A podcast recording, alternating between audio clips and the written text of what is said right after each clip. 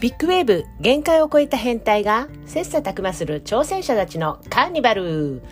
波乗り乗り乗り放送局ナビゲーターはビッグウェーブ波がお送りします。今日のテーマは今の世界は全てあなたが作り出した世界。をお伝えします。いやー先日ですねコーチングセッションをいたしコーチングセッションをいたしました。えー、でね、その彼女っていうのが、えー、まあ女性なんですけれども、年の離れた兄弟の面倒を見たり、世話好きなんです。でも人見知りなんです。結婚したいけど自分に自信がないんです。私のことを見つけてくれる人がいるのか不安です。そうおっしゃるのは33歳の初婚の女性です。いやいや、正直聞いていて思ったことは自己肯定感がやっぱり低いということですね。で、人見知りなんですって言うんですけど、裏を返せば一人一人とのご縁をすごい大切にして、恋お付き合いができるんじゃないの？っていう話と、お世話好きっていうのは、育児はもちろんご主人になる方にはとっても幸せなことだよね？っていう話をしたんです。まあ、本当に長所と短所って紙一重だと思うんですけど、やっぱりそれもものは取りようかなって思ってます。で、どんな人と結婚したいの？って聞いてみると、よくわからないんですっておっしゃいます。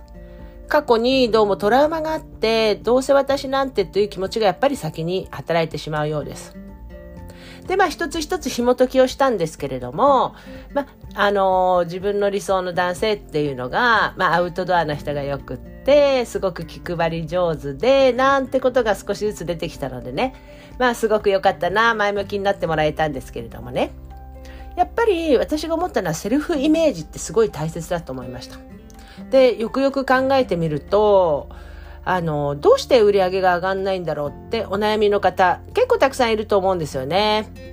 で、心の中で実は、どうせ上がらないよねとか、どうせ私は年収300万の女って言って、300万の生活しか、こう、想像できていない。っていうところがある。それがやっぱりセルフイメージになってしまってるんじゃないかなと思います。で、ご主人なんか、例えば協力的でない、あのー、夫、まあ、ご主人なんかを見てみて、ああ、なんでこの人協力的じゃないんだろうって思ってるけど、まあ、実は私がやってしまえばいいからって言って、もう結局心の中では、その、レッテルを貼ってしまっているので、もう本当にそういうご主人になってしまってる。で、上司なんかでは、やっぱり小言ばっかりを永遠に言われるような人とかいて、会社に行くのも嫌だなって思うと思うんですけれども、まあ、これもやっぱり潜在意識が強く働いてるのかなと思います。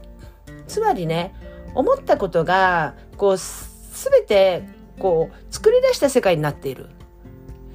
そう思うんですよね。私にもそういうところがあるので、ちょっと視点を変えるように、そのクライアントさんにお話ししていることによって気づきました。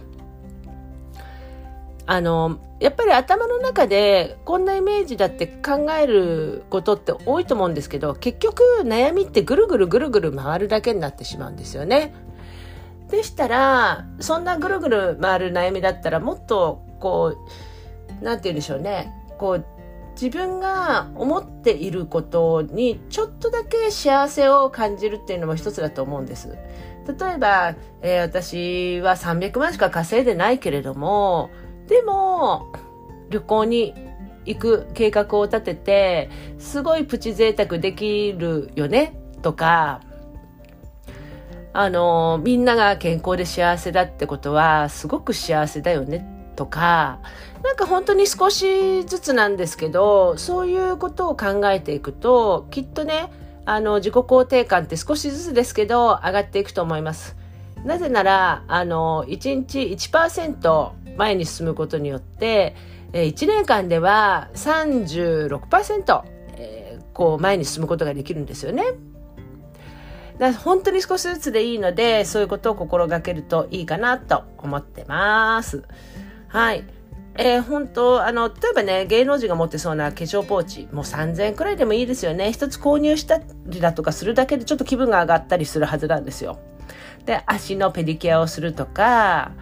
本当にね、育児に積極的な夫になってもらいたいならいろいろと子供のことについて成長を話してみるとか